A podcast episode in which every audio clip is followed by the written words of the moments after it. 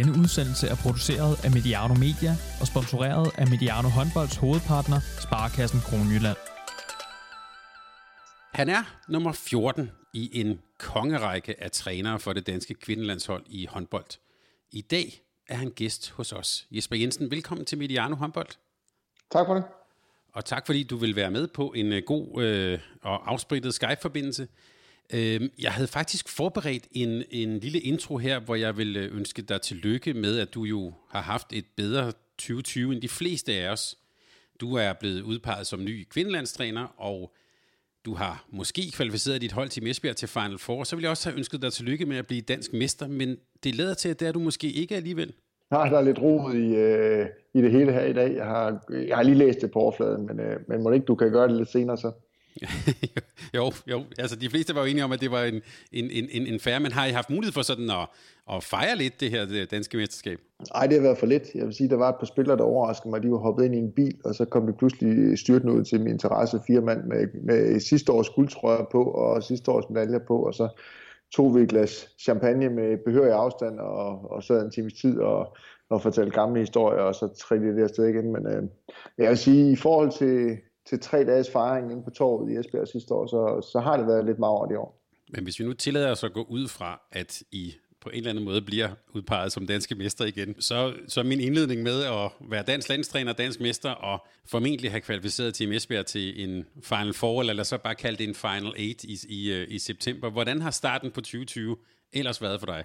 Nej, lidt surrealistisk i hvert fald på, på sådan et resultatmæssigt niveau. Altså, jeg synes, vi, vi præsterede helt vildt godt med Esbjerg i, i 2019, og troede ikke, vi kunne efterligne det. Men, øh, men det har næsten været vildere, og det at vi i, i den lodtrækning og den, øh, den, den mulighed, vi har haft i forhold til, hvilke hold vi har mødt, altså der troede vi jo nærmest, det er urealistisk bare at komme til hovedrunden, og så står vi pludselig og, og blev to i vores, i vores pulje øh, foran øh, Rostov og Bukarest. Det, det var helt, øh, ja, det var helt surrealistisk. Øh, og så det, at, at at blive udnævnt til dansk damelandstræner og, og, og sidde her i dit program med Diano, som jeg er blevet inviteret til som damelandstræner, så jamen, prøv efter det, det er fedt. Jeg, jeg nyder det, bortset fra, bortset fra tiden lige nu, hvor jeg ikke kan samles med nogen af dem. Så er det, du siger, det er, at det topper lige nu her på Mediano, det her, hvor det hørte det jeg dig sige. Det, det er tæt på, det er tæt på. uh, især i hvert fald i den ugeplan, jeg har lige i øjeblikket, hvor, hvor jeg er jo hjemsendt fra Tim Esbjerg og, og, og sidder her som damelandstræner og har øh, en arbejdsdag om ugen, og det er om tirsdagen, og det er så her, at, at jeg kan få lov til at hoppe i, ind i Mediano. Hvordan hvad er det egentlig, I har været så gode til i, i Team Esbjerg? Du, du nævnte, I, I slog nogle hold, i, hvor I må tænke, det var måske ikke helt på, på forhånd, sådan dem I havde fået, tænkt jer at få point mod. Hvad er det, I har været gode til? Ja, der er mange ting, der har fungeret i Esbjerg. Jeg synes, vi har et godt hold. Jeg synes, vi har mange øh, dygtige mennesker, især der, der på en eller anden måde er gode til at gøre hinanden gode og, og supplere hinanden, og, og er rigtig, rigtig fine til at acceptere hinandens forskelligheder, og faktisk også langt hen ad vejen hylder hinandens forskelligheder fra, fra den der øh, infanteribe i Estefano Polman, og så til de der super hårdt arbejdende nordmænd. Så på en eller anden måde, så, så er det bare et godt match i øjeblikket. Nu skal vi øh, tale en del om øh, det her med at blive dansk landstræner, men jeg kunne godt lige tænke mig, hvis vi lige er ved Esbjerg der, der, der har du jo øh, fat i forskellige nationaliteter. Hvordan, øh, hvordan får man sådan forskellige typer og forskellige nationaliteter, i hvilken også forskellige sprog til at præstere på det niveau, I har gjort i år? Øh, langt hen ad vejen tror jeg, der er også lidt tilfældigheder i det, men, men jeg synes i hvert fald i den der rekrutteringsfase, øh, som jo så er på verdensplan, fordi vi har ikke noget med, vi behøver ikke ligesom på landshold og og, og, og bruge passende til noget. Øh, så, så, så tror jeg, at rekrutteringsfasen er den vigtigste for os. Vi bruger rigtig meget tid på at, at kigge på mennesker. Vi, man bliver selvfølgelig lidt fascineret af, af deres håndboldfaglige kompetencer, men jeg synes, vi ser den menneskelige del, når vi sidder og får snakket med dem, og, og ofte så bliver det jo ud fra hvordan vi ser dem agere i kampe som mennesker, men også i forhold til, hvordan de der samtaler, som, som jeg ofte har med dem, er sådan to gange en halv time eller et eller andet, og ofte inviterer dem også til Esbjerg og forsøger at få, få set dem i øjnene også. Der, der synes jeg, at vi indtil videre har været dygtige til at, at ramme nogle mennesker, som, som passer godt til vores miljø. Så er vi jo også bevidste omkring, at, at dem, som præsterer i, i det miljø, vi har til i Esbjerg, det er ikke de samme, der, vil, der vil nødvendigvis vil præstere i, i Herning Ikast. Altså, vi er jo forskellige miljøer, og det gælder om at finde nogen, der passer til, til den stil, man både selv er som træner, men også til den kultur, der er i klubben. Og nu gør du mig jo nysgerrig. Hvad er det så for en stil og en kultur, man skal, man skal tilpasse sig til? Hvordan ser den ud i Team Esbjerg? Ja, jeg synes, vi har en meget åben kultur. Jeg synes, vi er gode til at ikke at grine af hinanden, men at grine med hinanden. Og der er ikke langt fra høj til lav, og vi på kryds og tværs hygger vi os egentlig på mange måder sammen, og alle giver den op med. Og i sidste ende, så når, i hvert fald, når vi kommer til holdet, så er, det jo, så er det jo mig, der har den sidste afgørende øh, beslutning. Men, men øh, langt de fleste er inviteret med ind i beslutningsprocessen, og, og, og bliver faktisk også afkrævet, at vi, skal, at vi skal bringe noget til bålet alle sammen. Altså vi skal alle sammen forsøge at, at komme med vores øh, lille input øh, af tingene. Og det, det synes jeg øh, efterhånden øh, over nogle år, at vi, at vi er blevet gode, gode til, og, og også mange spillere, der, blev, der siger, at det her det er ikke prøvet før på den måde at skulle, at skulle bidrage med så mange ting uden for banen, som de skal her, og også på banen. Og nu nævnte du også ordet sådan, øh, det her med forskellige personer og forskellige personprofiler. Det kom jo frem, da du blev øh, offentliggjort som ny dansk kvindelandstræner, at at der var, havde personprofilen Garuda også været en del af sådan hele jeres sådan, samtale- rekrutteringsgrundlaget. Er det noget, du ellers arbejder med, det her med personprofiler, og i det hele taget med, når du skal bygge et team og arbejde med, med den type værktøjer? Både ja og nej. Øh, jeg prøvede det i Aalborg øh, med herrene. Jeg øh, synes, det fungerede rigtig, rigtig fint. Jeg har prøvet det med både som spiller på IDHF og i regi og, og i skærm. Jeg har ikke gjort det i Esbjerg som træner, men nu gør vi det med landsholdet, og har faktisk indtil videre haft rigtig stor glæde af det. Vi har haft nogle samtaler med spillere ud fra de her profiler, og synes, at, at vi får et rigtig stort kendskab til dem, øh, som ledertruppen Lars og jeg, øh, og Christina Rosling skal også ind i det, øh, når, når, når hun får mulighed for at møde spillerne. Men vigtigst af alt, det er jo fra de samtaler, vi har haft med spillerne, at spillerne faktisk også får en kæmpe stor forståelse, og på en eller anden måde kommer til at udvikle sig, også selvom vi i øjeblikket ikke kan, kan få lov til at træne sammen eller spille håndbold. Og nu har der jo været en del debat om det her, det skal vi nok vende tilbage til, det her med at dobbeltjobbe. Øh, men jeg kunne godt tænke mig at her til start at sige, hvordan går det så med at dobbeltjobbe her i coronatiden? Alt for godt. Alt for godt. Der er både tid til at lægge terrasse og alle mulige andre øh, skøre ting, så, og at lave hjemmeskole og sådan noget. Så det, det er sgu lidt småkedeligt. Øh, og det har i hvert fald ikke været super stresset indtil videre. Men, øh, men også en lidt ambivalent følelse, ikke? Man løber rundt og, og gør sig klar og giver sig selv op til, at nu kommer der virkelig knald på, og så fader det hele bare fuldstændig ud. Og så er jeg med på, at den samfundsmæssige situation, øh, der er det helt fuldstændig påkrævet, men, men, men som håndboldtræner er det, er det helt forfærdeligt. Altså, jeg, jeg har virkelig glædet mig til at ind i en periode, vi skulle med klubben selvfølgelig, men, men, men også lige så meget at, at komme ind og få, få startet det op i Dansk Håndboldforbund, og, og få mødt alle pigerne der, og få sat, sat gang i, i noget spændende der. Så til alle tvivlerne kan vi sige, at du kan ikke bare dobbeltjobbe, du kan også trippeljobbe og meget mere i den her tid, så du viser stor kapacitet. Ja, lige øjeblikket går fint. Øh, men lad os bare dykke ned i det, Jesper, fordi I skulle jo have startet med en, øh, en landsholdssamling her den 18. til 29. marts og spillet to kampe mod øh, Brasilien. Og hvis jeg lige kiggede efter i planen, det, jeg prøvede at forberede mig lidt her, så er det næste i aktivitetsplanen, det som det ser ud i nu, er Golden League på hjemmebane i slut september. Hvordan, øh, hvordan har du så oplevet starten her? Den har jo på ingen måde været optimal. Har du overhovedet fået talt med nogle af spillerne og kommet lidt i gang? Nej, det har været generelt der har været kaotisk. Øh, vi skulle have haft to kampe mod Brasilien, vi skulle have haft to kampe mod Japan her i maj og så alt er bare blevet aflyst. Det vil sige, at jeg kiggede ind i, at jeg skulle, Lars og jeg i hvert fald, skulle, skulle toppræstere, når vi kom til december. Og det er jo stadigvæk påkrævet, når vi kommer derhen til.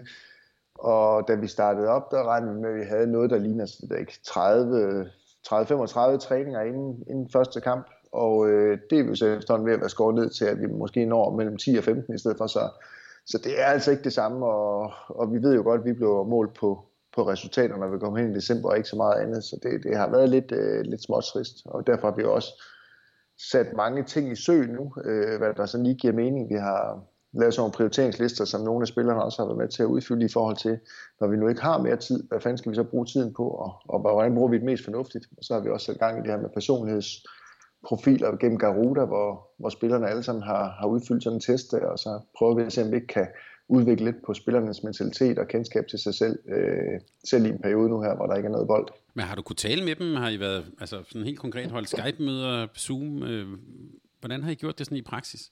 Ja, vi har kun gjort det individuelt, og det er Lars Jørgensen, der har taget langt de fleste. Jeg har kun haft nogle enkelte af dem. Så, så det, vi, vi, vi vurderede, at, at det var bedst at lade Lars gøre det, fordi han har en eller anden øh, øh, tryghed, eller de har en tryghed til Lars, fordi de kender ham mere end, end til mig. Så jeg har taget et par stykker af dem, som jeg, som jeg kendte lidt i forvejen, og så har, og så har Lars ellers taget resten. Til DR så jeg en artikel, at der har du sagt, at øh, om, om den her lidt kaotiske opstart, at du jo øh, havde tænkt dig dels at selvfølgelig at teste nogle nye spillere, men også øh, nye muligheder på holdet, som at dække offensivt og, og også nogle andre tanker. Det, det gjorde mig i hvert fald nysgerrig. Hvad er det for nogle tanker? Hvad, hvad kunne du godt have tænkt dig at prioritere eller at arbejde ind på holdet? Jamen, jeg kunne godt tænke mig, hvis, øh, og og det vil man helt sikkert også komme til at se over tid. Altså, øh, vi skal bare have tid nok til det, øh, så, så vi ikke står og har et eller andet resultatmæssigt mål lige her i december med meget, meget få træninger.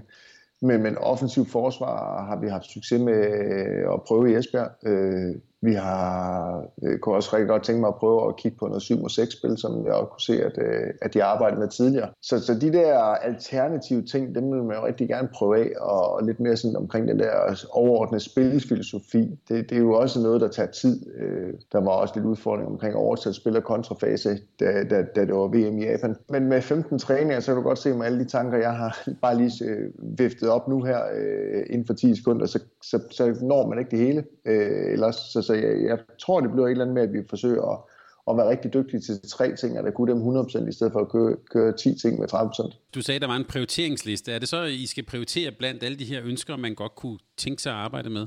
Ja, og man kan sige, jo, jo færre træninger vi får sammen, jo mere vil vi køre videre i samme spor. Der, det, det er helt uundgåeligt, for vi kan jo ikke revolutionere tingene på, på syv træninger, hvis det ender med det.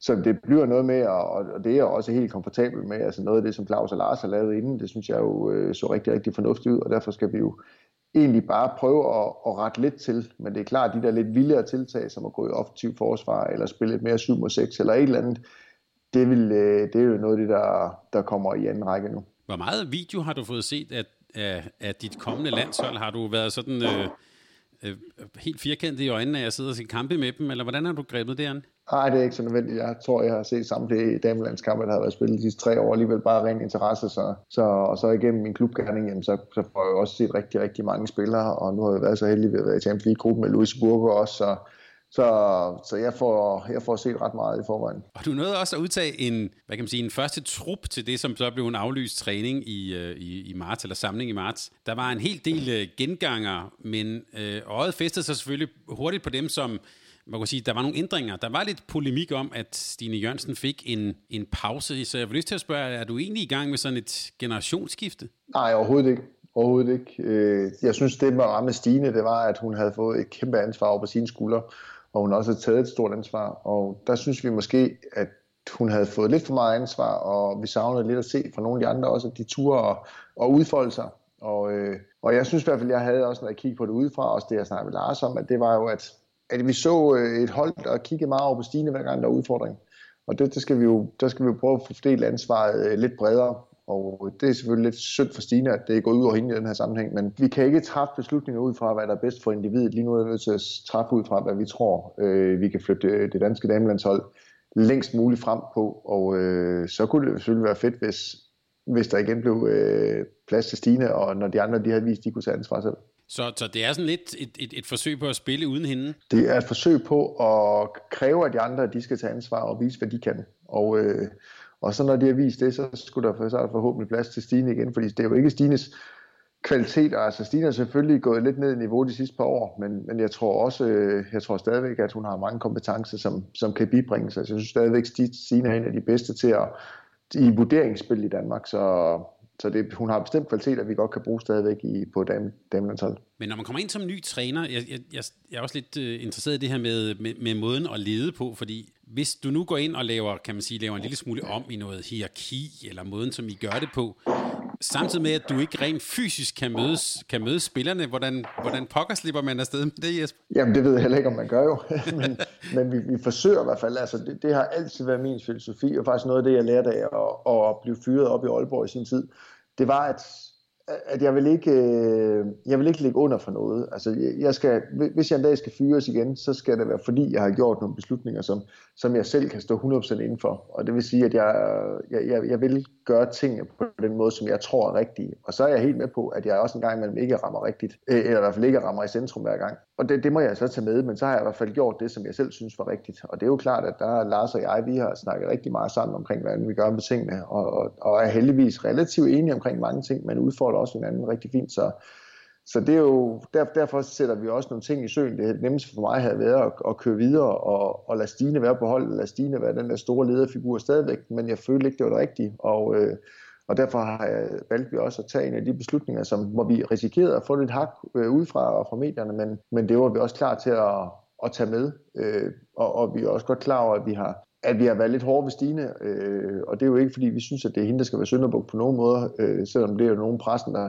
der har næsten har lidt forsøgt, men, men det var bare fordi, at vi troede, at det her det var det rigtige forhold, og den måde, at vi sammen kunne skabe de bedste resultater på. Og, og så er det den måde, vi gør det på lige pt. Hvor vigtigt var det egentlig, da du, da du sagde ja til at at blive landstræner, at Lars Jørgensen var med? Han er jo sådan en, kan man sige, han bliver jo næsten sådan lidt en overgangsfigur fra, fra det, der var før. Hvor vigtigt var det at få ham med? Altså det vist sig at være endnu vigtigere nu her bagefter, nu hvor, det, hvor, hvor vi ikke har fået så meget tid. Altså hvis vi har kommet ind med et helt nyt hold på det tidspunkt på ledelsessiden, og så, og så ikke har mødt nogen, så har vi jo været lidt på barbund. Så der, der bliver Lars' viden jo rigtig, rigtig vigtig nu. Men også det, jeg har følt og mærket fra Lars, og nu kendte jeg jo Lars gennem, gennem herrelandshold, hvor vi spillede sammen nogle, en, en del år, hvor han har været min røv der mm. i forsvaret.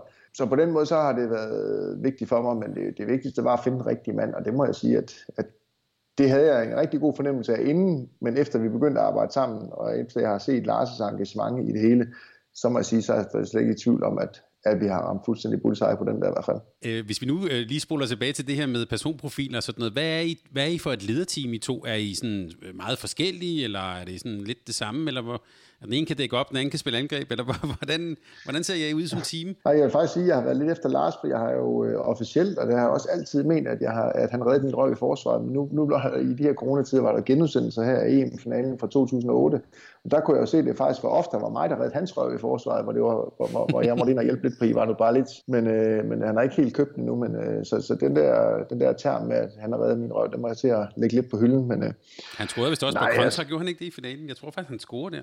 Gjorde han det? Ja. Så bør vi alle sammen kunne huske den, den kamp, jo, fordi det var til sidst, han gjorde det jo. Nej, undskyld, jeg afbrød dig, Jesper. Det var, det var lidt til jeres team. Jeg også helt tråden. Mm. Men det var lidt, det, det jeg var efter, det var hvad for en type sådan lederteam, ja. Altså, nu har vi talt forsvar angreb, da I spillede, men, ja. men som leder her, er, er, I, er I sådan meget forskellige? Øh, nej, og ja.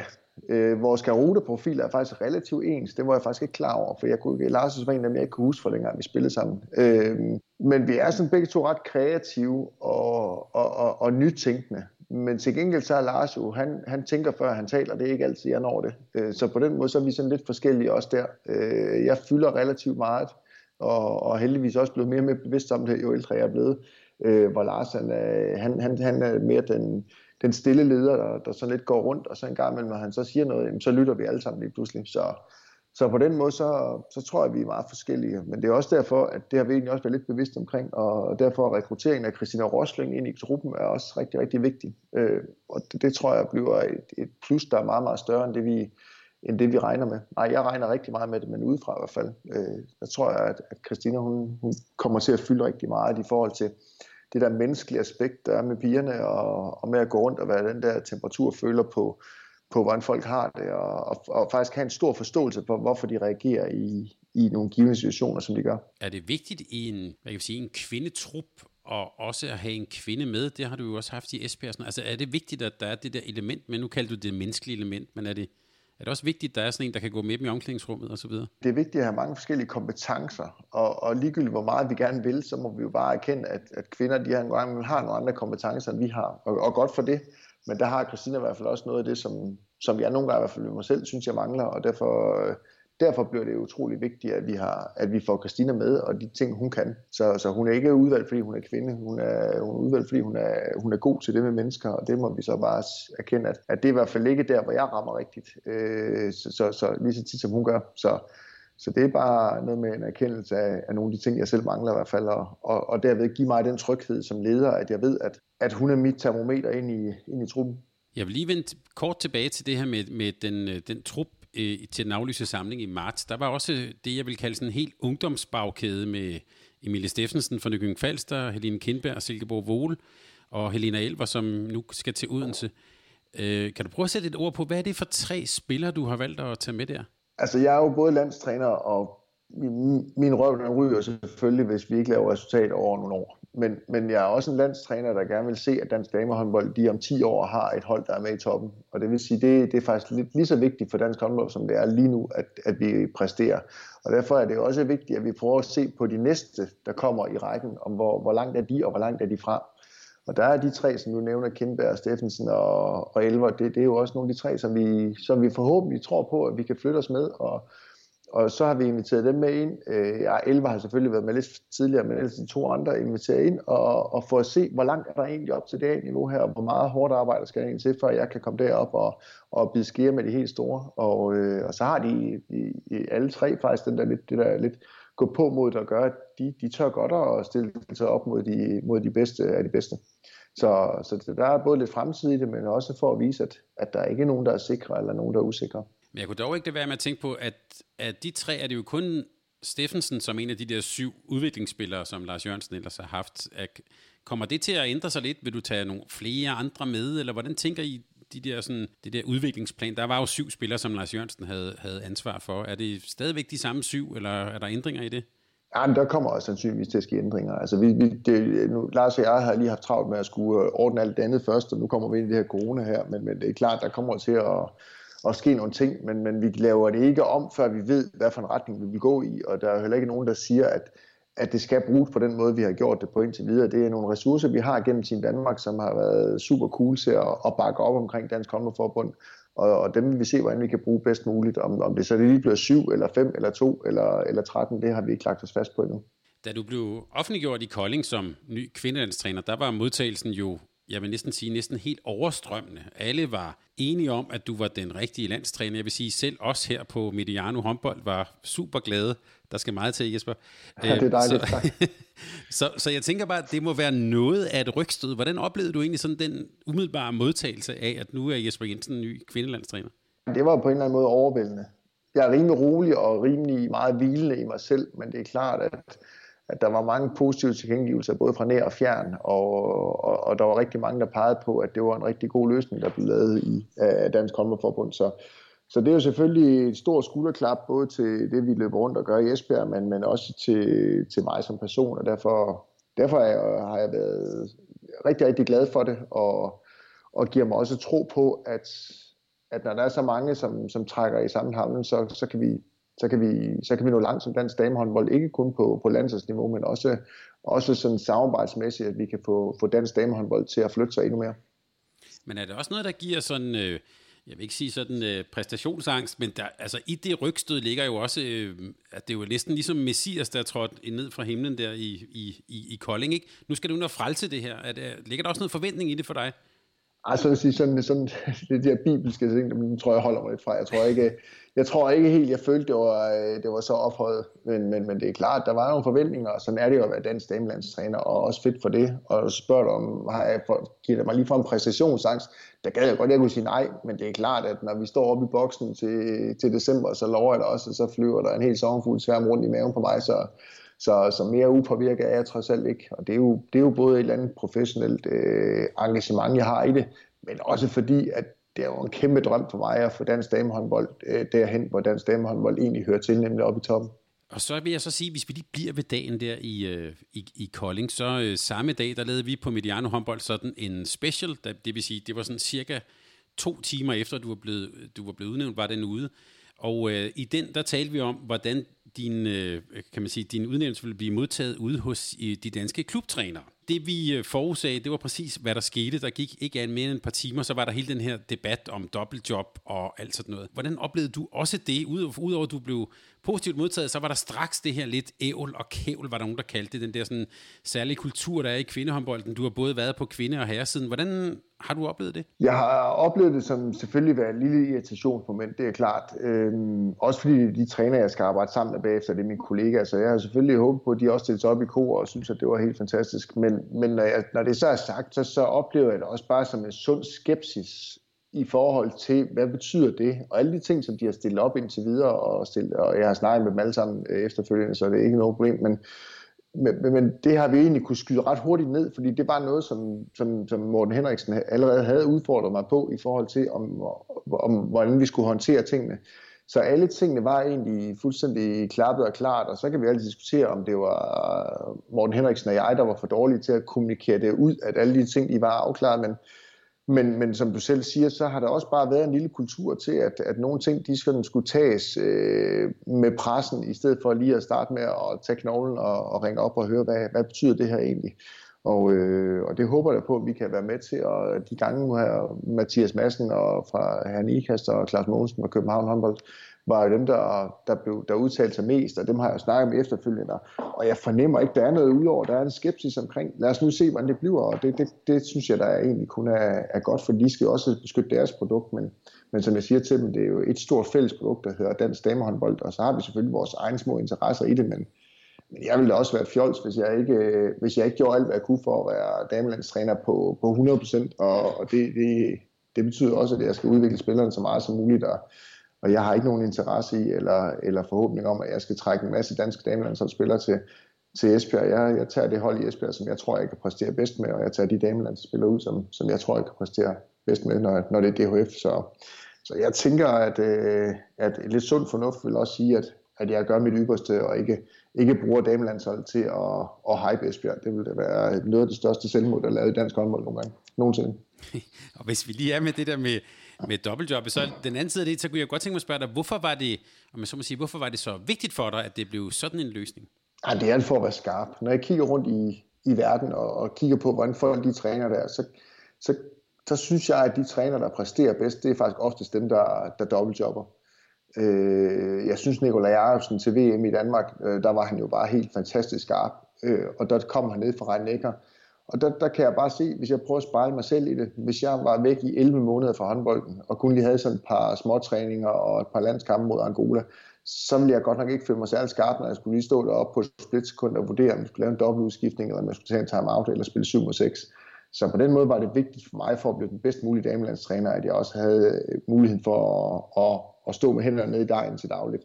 Og i øvrigt så er det også det, der gør mig glad, og så vil jeg hellere være lidt presset på tid og ressourcer, end jeg vil, øh, end jeg vil gå og, og småkede mig som, som dansk øh, landstræner, fordi at, at det, som, det, som øh, tænder mig op, det er jo også at, at, at være det i dagligdagen og, og løbe rundt og, og gå og nørde lidt i håndbolden og ikke holde møder på alle mulige mærkelige og umærkelige tidspunkter. Men vi har også hørt fra Nikolaj Jacobsen om, hvor hårdt det var at dobbeltjobbe. Vi har også for nylig her på Mediano Håndbold haft en samtale med Martin Albersen, der jo har været i, både i Bittigheim og på det svejsiske landshold.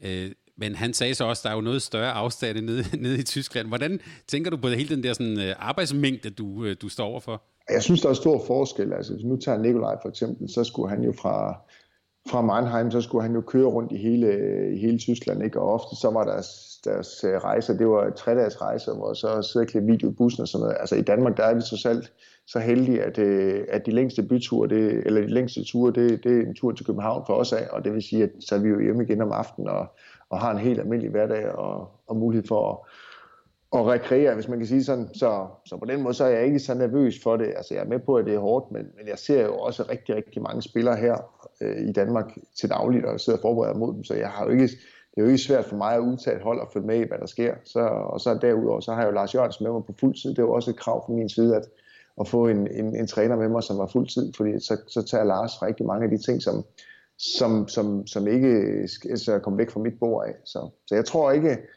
jeg tror og håber ikke på, at det er så, så voldsomt, som, som det er, men det er klart, at der bliver tryk på i december måned, og så skal man tilbage og præstere allerede 1. januar. Så, så det, det, er jo ikke, det er jo ikke en dans på roser det hele, men, men til enkelt så, så er det også det, jeg elsker. Og nu er vi inde på, at, at din udnævnelse jo blev mødt med lover alle steder fra, men hvorfor tror du egentlig, hvorfor valgte DHF lige dig som landstræner? Uh, det er nok ikke mig, der skal svare på det. Men jamen, det ved jeg ikke. Altså, det kommer jo også an på resultater og tilfældigheder. Altså, hvornår det lige det tidspunkt, hvor Claus øh, endte med at få stoppet sin ansættelse, der havde vi lige præsteret med Esbjerg, og havde præsteret ude i, ude i Europa også, og havde det været to år tidligere, så, så, så var jeg assistenttræner i Esbjerg, og tre år tidligere var jeg lige blevet fyret i Aalborg, så, så var det nok ikke mig, de havde peget på. Så, så jeg, jeg tror også, det handler om tilfældigheder, og det var også derfor, at jeg synes ikke, jeg kunne lade muligheden glip. Altså, nu, nu var den der, og hvis, øh, hvis jeg nu havde sagt nej, og der var en anden, der kom til, så kunne det være, at han eller hun havde, havde præsteret helt vildt godt og havde været der i 10 år, så, så fik jeg aldrig prøvet det. Så, så det gav ligesom lidt sig selv, at, at det skulle prøves, når de endelig pegede på mig. Men hvis man ansætter dig som træner, hvad er det så, man får? Eller kunne også, nu vi tæller landshold, der kan vi godt brede den lidt ud. Hvad er det for en, en træner, som Danmark har fået for de danske kvinder? det er på en eller anden måde en autentisk træner, tror jeg. Jeg synes egentlig, jeg er meget ærlig, i hvert fald over for spillerne. Så er det også en, en, en træner, som på ingen måde er afskrækket af medierne, og synes, at det er langt hen ad vejen. Det er ikke, fordi jeg elsker det, men det, det er langt hen ad vejen bare en del af jobbet for mig, og det koster ikke kræfter for mig at stå i et eller andet TV2-studie og, og skulle svare på, øh, på, på det ene eller andet.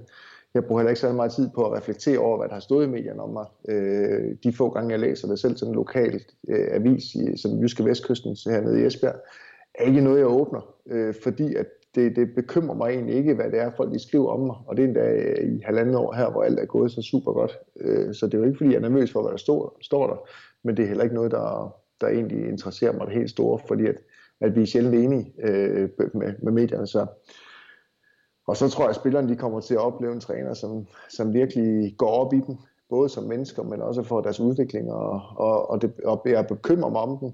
Så det, er ikke kun, det handler ikke kun om at lave resultater. Jeg har et rigtig, rigtig godt forhold til stort set alle mine spillere, og synes, at det er enormt spændende at, at arbejde med mennesker og flytte dem på alle mulige måder, både på banen, men så sandelig også at lære en 25-årig pige, at, øh, at det ikke er verdens undergang, fordi at man har brændt skud, eller, øh, eller at der er sket et eller andet i ens liv. Så, så jeg tror, det, det er med hud og hår, man får en, en landstræner, der hedder Jesper Jensen. For nylig talte vi med Claus Brun, efter han var øh, holdt op og havde givet øh, skal vi sige, det passion videre til dig.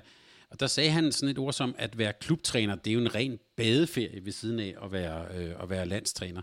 Jeg kan også sige sådan, øh, nu nævnte du det her med medierne, men uanset hvordan vi vender og drejer det, og hvis vi nu går ud fra, at der kommer en slutrunde, så kommer du jo i hvert fald under et stort tryk i december. Hvordan har du egentlig sådan forberedt dig på det? Det har jeg ikke forberedt på endnu, men det er klart, at jeg kommer til at forberede mig på det, og får selvfølgelig også rigtig meget hjælp af dem, som har prøvet det før, Lars Jørgensen og Morten Henriksen og hele kommunikationsafdelingen i DHF. Øhm, så fik jeg selvfølgelig en lille sportsmand på det omkring, øh, omkring øh, pressemødet, øh, hvor jeg blev præsenteret, fordi at der var jo, øh, det var jo gange 15 og gange 20 i forhold til Esbjerg, som så selv er et, øh, også er et ret øh, hypet dameligahold, men men det er noget andet. Altså, jeg havde jo øh, kamerahold til at følge mig i tre dage i træk, øh, til og fra træning, og lavede interviews til højre og til venstre, og det, det gjorde jeg egentlig ret bevidst, fordi at jeg vil gerne give noget de her tre dage, hvor der, hvor der var mulighed for det. Men, øh, men det er klart, at vi kommer også til at skære i det, hvis det bliver for meget af alle de her ting. Men som udgangspunkt, så, så, så synes jeg, at vi er til for hinanden, og jeg vil rigtig gerne hjælpe, når jeg kan hjælpe, og så en gang imellem, så håber jeg også på, at der bliver respekteret, når der en gang imellem kommer et nej, fordi jeg har også grænser, det er der også, det er der også nogen, der har fået fundet ud af. Så, så det, er ikke bare, det er ikke bare Jesper Jensen, der er lige Men du prøvede det jo også som, man kan sige, som spiller, og du var jo øh, med, kan vi sige, det der man godt kunne kalde sådan en genrejsning af de danske herrer der. Har, har du set det øh, i den tid, er der sket en, en, øh, en ændring i måden, som man taler om de danske landshold på, og den måde, som man bliver behandlet på som spiller, som træner?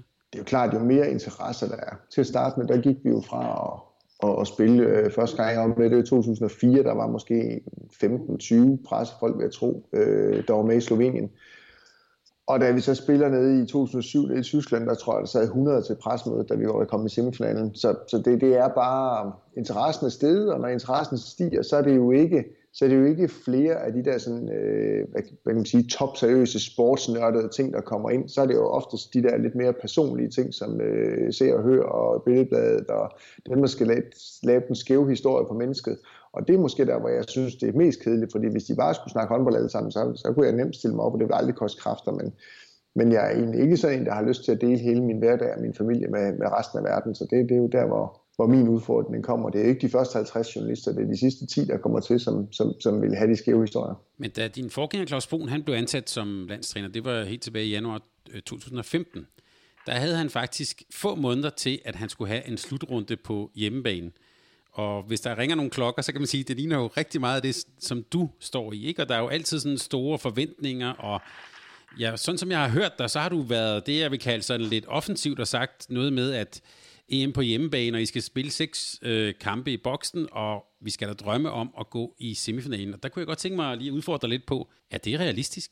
Ja, jeg tror, Claus har sammenholdning, og Claus han var vel øh, et par mål fra det. Altså, så vidt jeg husker, så var det en kvartfinal mod Rumænien, som gik i forlænget spilletid efter Rikke Poulsen havde så taget strafkast i sidste sekund, så, så, så realistisk, det er jo aldrig til at vide. Jeg synes, dametoppen i de sidste 10 år er blevet meget, øh, meget mere lige, og det vil sige, at jeg synes, der er flere der hold, der kan, der kan, der kan vinde. Det betyder til gengæld også, at der er flere hold, der kan blive nummer 8, 9 og 10. Øh, så, så det er bestemt heller ikke et urealistisk scenarie, at, at vi kan ende dernede som Danmark, men det er klart på hjemmebane, der synes jeg, man skal stræbe efter at, at nå med de sidste kampe, og, og så må vi tage en tur til Norge, så det kan, øh, og se om vi kan lave et eller andet rod deroppe i hele systemet.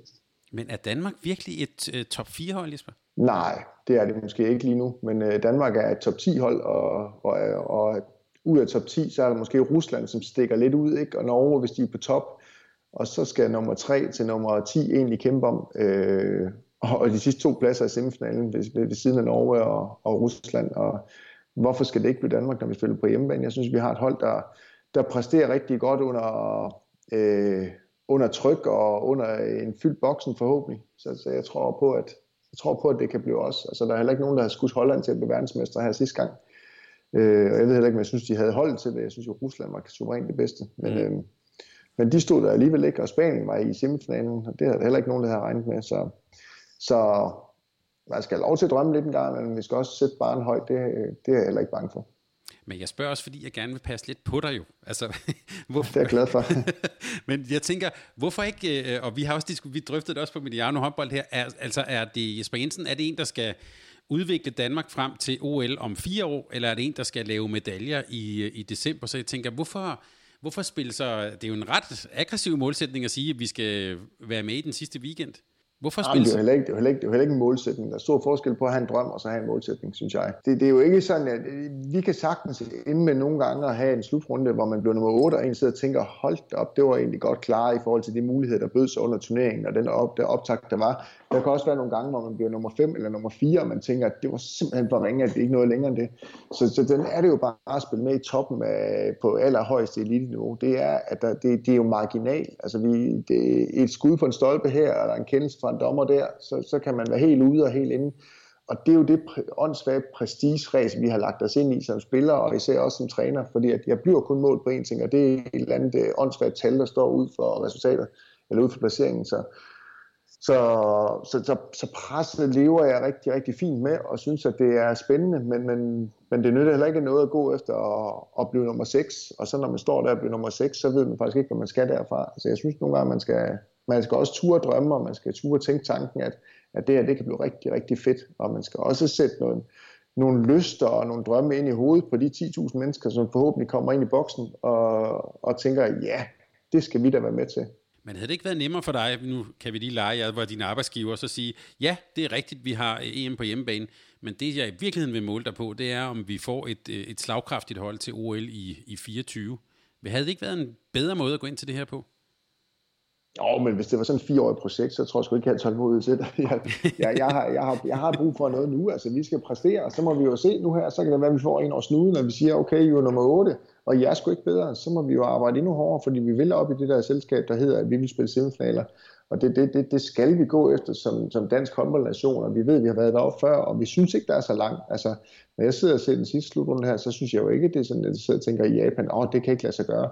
Altså jeg vil da vurdere også til at være øh, på fuldstændig samme niveau som Spanien, de spillede semifinaler og spillede faktisk også finale, så, så det tænker jeg da, det, det skal man have lov til at drømme om, og, og så må man engang imellem tage den over snuden, det giver. Men jeg tror heller ikke, at de spillere, der er på landsholdet nu, lige sådan er bange for at, at stikke, stikke, stikke snotten frem.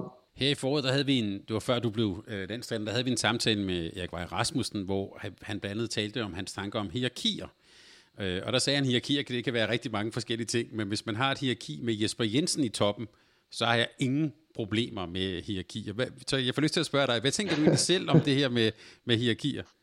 Jeg ved ikke, hvad Erik kan mente med det, men ja, jeg håber, at han mener det, at der, er jo nogen, der godt kan tåle at være i toppen af hierarki. Altså, jeg føler ikke, at jeg ændrer mig som menneske. Jeg tror, jeg er fuldstændig den samme. Øh, jeg tror, sådan en spiller som Sandra Toft er også det samme. Altså, vi kunne godt vælge at gøre Sandra Toft til anfører nu, men der er vel ikke, ikke nogen grund til, fordi jeg tror, hun bibringer det samme, ligegyldigt hvor hun er. Øh, om hun er anfører eller hun ikke anfører, så, så, så, så er hun som menneske sådan en, der, der byder ind. Øh, Øh, så, så jeg er egentlig ikke så meget hierarki. Jeg synes, jeg synes ansvar er noget, man fortjener, noget man gør sig fortjent til. Det er ikke noget, man får tildelt. Så, så på den måde, så, så glæder jeg mig til at se en masse spillere, som, som byder ind. Og når vi har de her personlighedsprofiler af spillerne med Garuda, så oplever jeg også nogle spillere, som er villige til at, at satse og, og ture og, og ligger rigtig meget i den der, det der fokusområde, der hedder, at, at man er resultatorienteret, og man, man, man tør godt og så godt at satse noget for at vinde noget. Så, så det er egentlig min holdning til det, og så, så, så handler det rigtig meget om respekt og, og for mennesker og sine omgivelser og sine forskelligheder, og det håber det, det er det, Erik han mener ved, at, at hvis jeg var toppen i hierarkiet, så, så, så sidder jeg ikke og peger fingre af nogen, fordi der er nogle ting, de ikke kan, så prøver jeg at fokusere på, hvad de kan i stedet for. Jeg tror faktisk, det var præcis det, han mente, at hvis man havde en i toppen i hierarkiet med et ordentligt værdisæt, så var hierarkier gode, ikke? Men jeg kommer også til at tænke på, under Ulrik Vilbæk, der var du jo på et tidspunkt i hvert fald informations- og turistminister, og du var til synligheden kendt for at lyve om alting på tyske motorveje og sådan noget. Men hvordan arbejdede, hvordan var hierarkiet på sådan et hold der, som, som, som mange af vores lytter helt sikkert vil kende? Jamen, det var både fladt og stejlt, altså på samme tid. Altså, der tror jeg ikke, der er nogen, der var i tvivl om, at hvis Kasper Witt og Joachim Bolsen, øh, på det tidspunkt Lars Jørgensen, det var sådan en ret øh, stærk trio derovre fra, fra Djævløen, øh, at, hvis de sagde noget, jamen, så blev det ofte sådan. Men jeg havde også en følelse af, at når det først kom til de ting, hvor vi andre havde kompetencer, jamen, så, så lyttede de jo også, at der var ikke nogen, der stillede spørgsmålstegn, hvis jeg sagde noget i forhold til noget angrebstaktisk, eller der var ikke nogen, der stillede spørgsmålstegn, hvis Lars Jørgensen sagde noget til noget forsvarstaktisk. Øhm, så så jeg, jeg synes, det handler om, og det tror jeg også, det var det, Ulrik Vilbæk han prøvede dengang ved at lave alle de der ministerroller, det var jo lidt, at, at vi skulle, at, at at vi alle sammen kunne noget, noget, noget bestemt, og det, det, det skulle man huske at værdsætte. Og så er det jo klart, at øh, han skulle gøre sig selv til statsminister, hvilket jo var en af grundene til, at vi skulle lave det der show med minister dengang. Men, øh, men jeg tænkte også, at jeg kan så sige til, til min turistministerrolle, altså hvis der er en ting, man ikke gider at være som landsholdsspiller, som elitesportsmand, så er det da turistminister. Så, så det var derfor, at, de der, at der nogle gange begyndte at komme med historier, som ikke var helt sådan færdige hele vejen igennem. Så det er korrekt, at du løj dig frem på de der tyske motorveje? Ja, jeg tror, jeg fik et par stykker til at tro, at Mannheim det var en ubådsfæstning øh, eller et eller andet i start af, af Første verdenskrig eller Anden verdenskrig, så det tror jeg, det gav så ikke så meget mening midt i landet, men øh, det tror jeg, vi kan tro på, så det var fint. Ja, det er godt. Så bare, det, bare du havde om med dig. Øhm, ja, det er det Nå, men øh, hvad hedder det? Omkring det her med, med, med, med dynamikken øh, på holdet, så, så var Claus Brun jo sådan ret øh, tydelig da han sagde farvel til, til, til, til landstrænerjobbet herom, at han, han brugte sådan ord som, at han troede, vi var kommet længere, og han har talt også meget sådan om den der sådan dynamikken, den interne dynamik øh, øh, på holdet. Hvordan har du tænkt dig at, at, at, at gribe det an? Vil, vil du bygge på den viden, der er, eller vil du sådan prøve at, at, at sige, du er et nyt ansigt, så starter vi forfra? Nej, vi starter ikke forfra. Øh, jeg har fint dialog med Claus i alle de år, han har været landstræner også, og, og jeg tror egentlig Claus øh, jeg tror egentlig, Claus følte, at han flyttede holdet rigtig langt. Øh, der er et stort fysisk parameter, hvor jeg synes, at han har flyttet meget. Jeg synes også, at han har flyttet rigtig meget på, på den øh, hvad hedder det, entusiasme, den øh, indstilling, den øh, integritet, der var ved at, at være dansk landsholdsspiller. At, man, at det, det var all in at være dansk landsholdsspiller. Og det synes jeg også, det er. Altså, de er virkelig dedikerede, de spillere, som, som jeg sidder og kigger på, dem vi snakker med. Så, så det synes jeg, at Claus har flyttet det helt ekstremt meget. Og så synes jeg også, at hans dedikation i kampen, at han ville rigtig gerne have den der krigerindstilling. Det synes jeg egentlig også, at han fik. Øh, og så var der lidt nuance ting, som, som jeg synes, man kan gøre anderledes på et eller andet taktisk plan, eller spille med, med en anden opstilling, eller et eller andet. Altså, sådan vil det jo også være, og sådan skal det også være, når der kommer ny landstræner. Men, men fundamentet, som jeg hele tiden har sagt, det synes jeg skulle være i orden. Det, det er en stærk platform, Claus har bygget til, til Lars og jeg, og den, den tror jeg, vi skal arbejde videre med. Så kan vi jo håbe på, at vi kan med nogle enkelte andre tanker, måske kan bygge tårnet højere, men, men fundament skal vi ikke flytte med, tror jeg ikke. Hvordan tænker du egentlig, som, som nu nævnte du det taktiske, du har også tidligere nævnt det her med 7 med 6, og øh, det kan være overtalsspil, undertalsspil og sådan noget. Hvordan er du som træner? Er du sådan en typen, der har sådan en konceptuel tanke, eller tager du altid udgangspunkt i, hvem, hvem, hvad har jeg at gøre godt med her, og så tænker ud fra det? Det er meget det sidste. Det, det, det er udelukkende sidst. Jeg kommer ikke med et eller andet færdigt koncept øh, ud fra, hvad jeg er lykkes i, i Serbien eller i Esbjerg, eller hvor det nu kan være, man synes, man har fundet noget rigtigt. Det synes jeg er en, en, en, en lidt gammeldags måde at tænke på. Altså, vi er nødt til at kigge på, om vi skal, spiller vi med, med Burgård på højre bak, eller Tranborg på højre bak, eller Kindberg på højre bak, jamen, så skal vi jo lave noget, der passer til dem. Og det er jo også klart, der er stor forskel på Christina Jørgensen og Anne Mette Hansen, så så vi, vi er nødt til at tage udgangspunkt i de spillere, vi har, og så finde øh, bygget op ud for noget, øh, som de kan. Men så er det jo klart, at der skal være et overordnet koncept i forhold til, hvad vi tror på er det, er det rigtige, som kan passe til, til, til flest mulige mennesker. Så det kommer ikke til at være anderledes. Vi vil jo også stadig bygge op omkring noget af det, som blev lavet rundt omkring i klubberne også hvis nu, øh, nu har Christine Jørgensen rigtig god til at spille overtal i Viborg, jamen, så kan det nemt være hende, vi skal til at bruge til det, eller Annabelle Hansen er god til at spille det her øh, overspringsspil, hvor hun ender på ydersiden af venstre bak, jamen så tager vi udgangspunkt i det, og ser om der er nogen, der kan hjælpe hende til det. Burgård har mega meget succes med at spille krydsspil nede i midt. Øh, har vi nogen, der kan hjælpe hende til det? Så på den måde, så, så, så skulle vi gerne se, om vi kan, vi kan lave nogle match på landsholdet, som, som, som kan, hvor en plus en kan give mere end 2. Når jeg har set dig fra for Team Esbjerg, så i hvert fald det, hvert fald min personlige vurdering. Jeg synes, du er jo en type, der er ret god til at tage initiativ til at forsøge at ændre kampene. Jeg har også set dig, du er selvfølgelig det her 6-0, 5-1. Jeg har også set det, nogle gange dække sådan noget 4-2 nærmest. Øh, er du sådan typen, der Øh, du nævnte i Garuda, at du er sådan, øh, har sådan kreative øh, øh tendenser, havde han sagt. Er du typen, der gør det sådan, øh, altså hvor det er lidt sådan en, en, øh, hvad kan man sige, du improviserer lidt, eller er det altid noget, du har forberedt hjemmefra? Hvordan går du til sådan noget? Jeg prøver at forberede mig en del til en kamp, øh, og til sådan generelt til, til spillet, men, men der er også meget, der kommer i nuet, og, og jeg synes, jeg har, har nogle gange lagt lidt for meget bånd på mig selv ved at have, ved at tænke for mange ting igennem inden en kamp. Derfor tror jeg egentlig, at kreativiteten også, det er jo noget af det, jeg kan. Det skal jeg også have lov til at, at blomstre lidt, så skal jeg selvfølgelig lave det inden for noget, hvor jeg føler, at, at spillerne kan honorere det, og, og det giver mening for dem også. Men jeg synes, det er utrolig vigtigt at sende et signal til, til, til holdet og til spillerne omkring, at øh, det vi kan, det, det er nok. Vi skal ikke øh, opfinde en hel masse ting, men til gengæld så tør vi også at tage ansvar, fordi det her, det kan vi også, og så gør det det endnu sværere for modstanderne.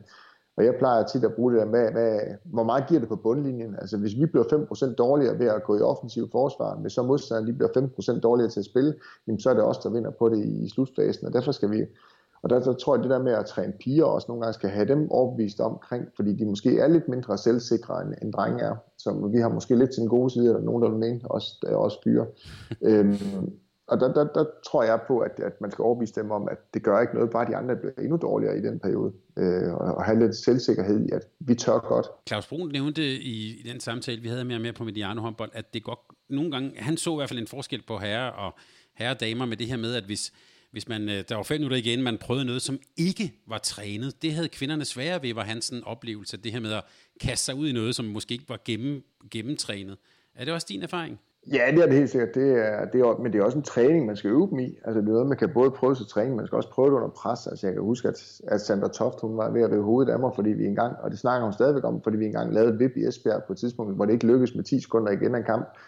øh, hvor jeg så bare kunne sige til hende, at, at, at fem ud af de seks gange, der er det til lykkes. Og jeg synes, der er en scoringsprocent i sidste minut på 5 ud af 6. Det synes jeg, der er meget fornuftigt. Og det, det er der, hvor, hvor vores forskellige personligheder kommer til at, at ramle sammen, hvor Sandra er lidt mere livrem og sele-typen, hvor jeg er lidt mere den kreative tankegang. Så, så det handler lidt om at, at træne det og i talesætte det, så, så folk de tør. Det nytter heller ikke af noget at lave et dobbelt til sidst, hvis spilleren lige føler, at det ikke er den rigtige løsning, fordi så, så, så lykkes det helt sikkert ikke. Så, så nu, men indtil videre, der har jeg overbevist en masse nordmænd om det i Esbjerg, så jeg tænker også, at danskere, som er noget mere kreativt øh, tænkende, at, at vi, kan, vi kan også implementere det, selvom vi ikke har lige så mange træninger på landsholdet, som vi har i Esbjerg. Og nu vi er ved det kreative, Jesper. Øh, der har jo været også været en del sådan, øh, hvad kan man sige, debat, snak, øh, diskussion omkring det her sådan hele talentudvikling. Vi har talt meget om det her med, at at dansk håndbold, måske særligt på kvindesiden, mangler de her øh, enere. Hvordan ser du sådan hele talentudviklingen, øh, hvis vi kigger på kvindesiden? Hvordan ser du det for dansk håndbold? Jamen, vi sidder faktisk lige i øjeblikket og sidder og snakker om det med, med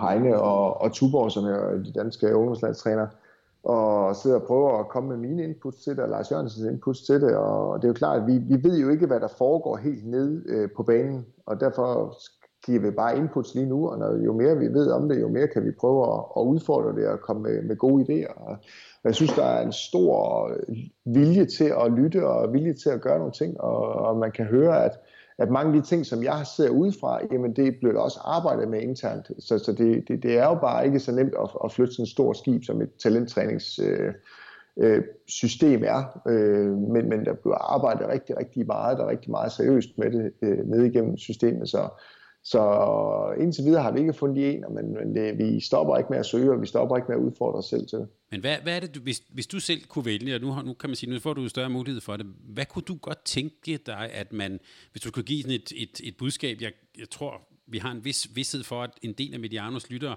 også arbejder med ungdoms- og børnehåndbold osv. Hvis du skulle sende et budskab ud til dem, hvad kunne du godt tænke dig, at de kiggede på? Det er, at der skal være plads til, til forskelligheder vi må ikke bare, altså jeg, sidder jo, jeg udfordrer nogle gange os selv på, at vi må ikke have for mange 12 piger. Vi skal også have dem der, som ikke, som ikke passer direkte ind i systemet, som ikke synes, at det er det fedeste at ud og fylde dagbøger og, og lave rutiner og gentagelser, men, men også, altså, vi skal have et system, hvor Stefana Polman, hun også ryger igennem systemet, hvor hun egentlig synes, at det er faktisk meget sjovt at komme til håndboldtræning, hvor det ikke bare går op i at, og, og være effektiv og, og løbetræne og styrketræne hele vejen igennem, men, men men hvor vi har de der boldelskere med ind i, i vores tankegang også. Hvorfor tror du, at lige præcis hun er fra Holland? Altså, hvad, kunne hun øh, gøre sig i det danske system?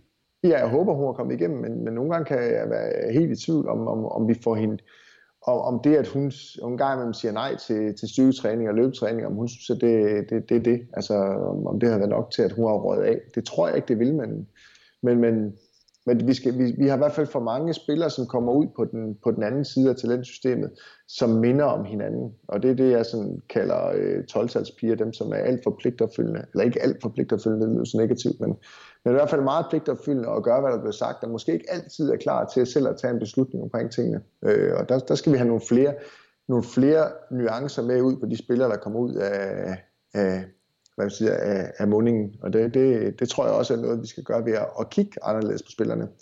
Så vi, så vi måske udvikler Magnus Landin, som er en fantastisk angrebsspiller, men også kan dække centralt i forsvaret, eller udvikler øh, små, øh, mega gennembrudsstærke spillere som Stine Oftedal.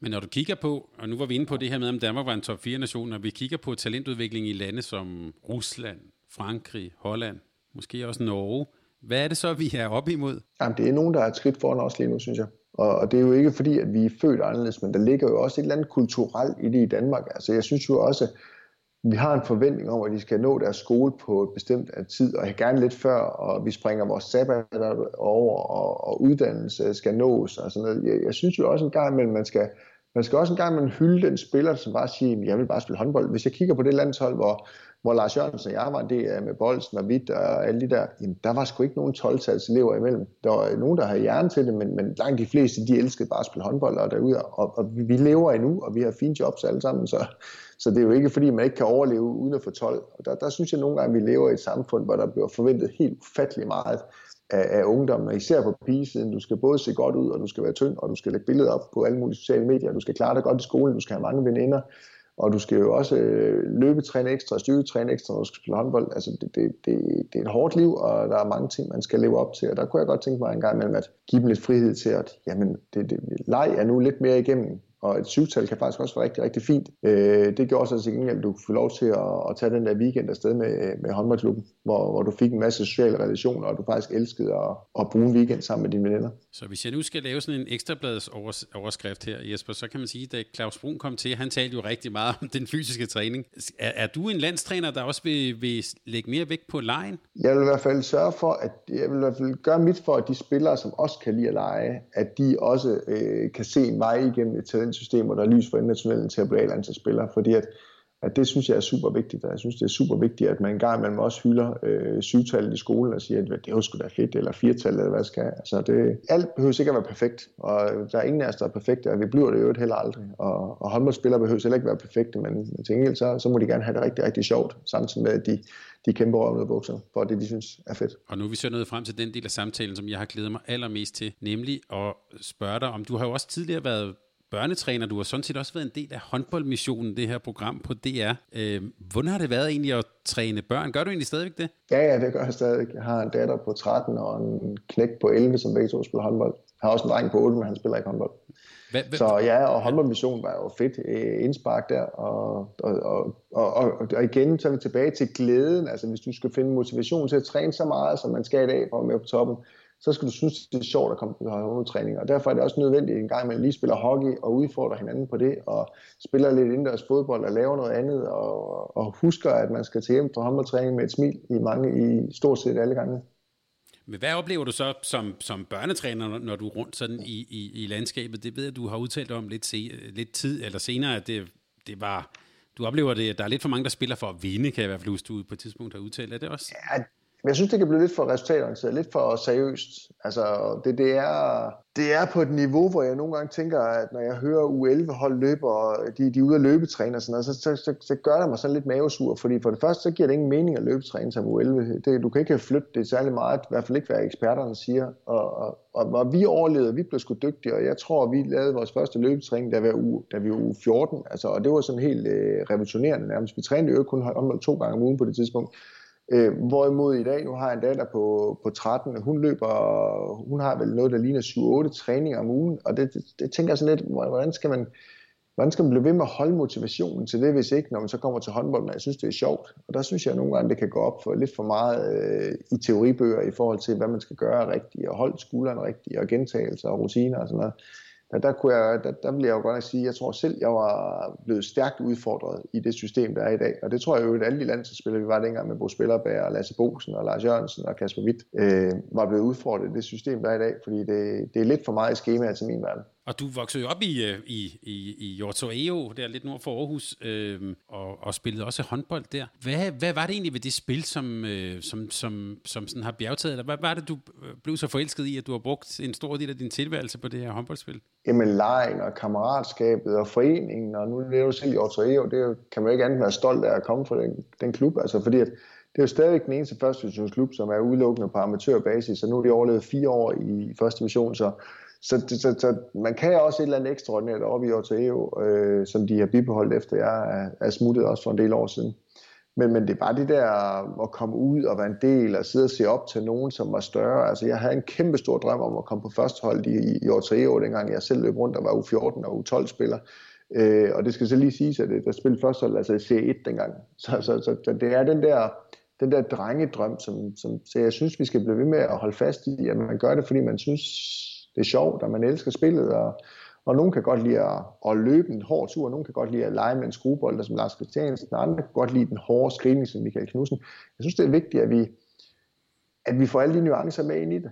Øh, og nogen kan godt lide det sociale. Vi skal finde ud af, hvad, hvad motiverer os, og det, det, der skal vi passe på, at vi ikke kommer til at blive, blive for, for stringent i vores ting, og for, for centraliseret i, hvad vi er, vi gerne vil, alle skal kunne. Hvad betyder det for dig, og det her med at vinde, du var 12-14 år? Ja, det betyder meget der er sikkert også, min søster, som er tre år yngre, kan sikkert også synes, at jeg har snydt med hende mange gange, og det har jeg sikkert også. Øh, men, men, men, men det, er, det, er også, det, det er jo så også en anden motivationsfaktor. Ikke? Altså, der, er jo, der er jo nogen, der, der vil elske at vinde. Vi snakker meget omkring det der, at vi må ikke tage motivation for dem ved at, ved at træne for meget heller ikke. Og sådan noget.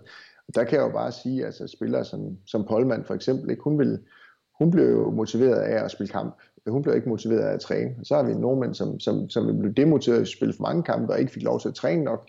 Så, så vi, er, vi er vidt forskellige som mennesker, og det skal vi prøve på en eller anden måde at respektere. Men jeg kan i hvert fald sige, at, at det at vinde og, og, og resultater, det, det er stærkt motiverende for mig i hvert fald.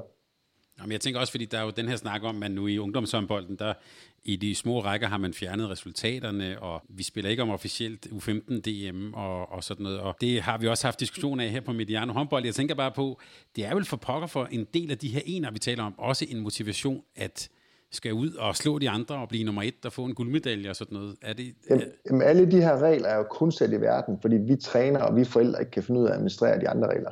Det er jo kun det, det har ikke noget med, med spillerne at gøre. Spillerne, de vil jo elske at spille, og de ved godt, hvad der står i kampen, og de skal også motivere sig at vinde. Så for spillerne er det jo noget værre lort, det der er blevet indført.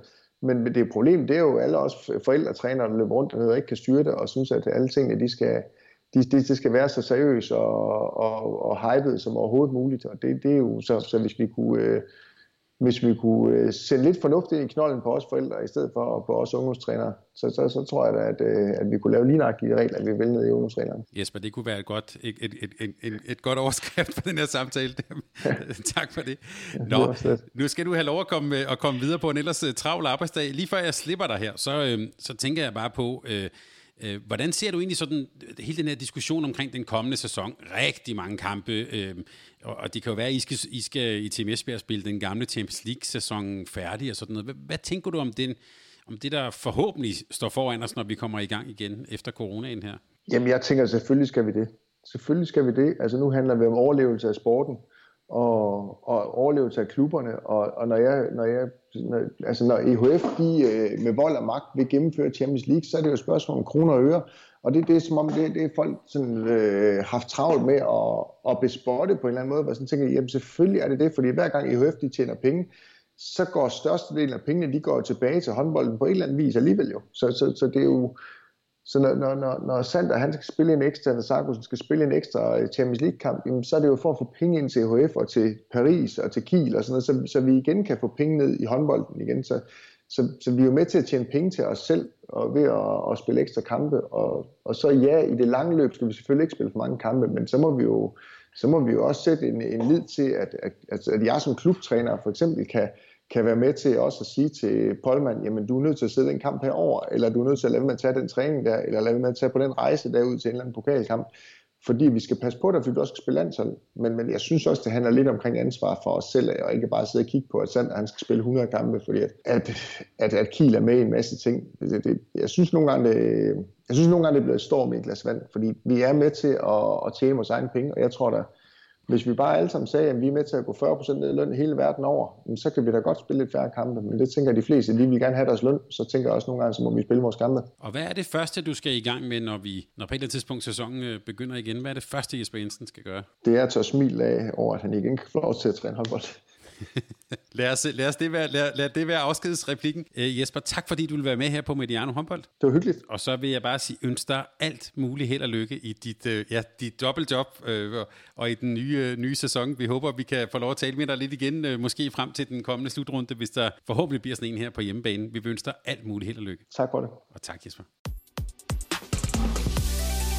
Tak fordi du lyttede til en podcast af Mediano Håndbold. Hvis du kunne lide udsendelsen, så husk at abonnere på Mediano Håndbold, der hvor du hører podcasts. Så får du den seneste udsendelse serveret direkte til dig.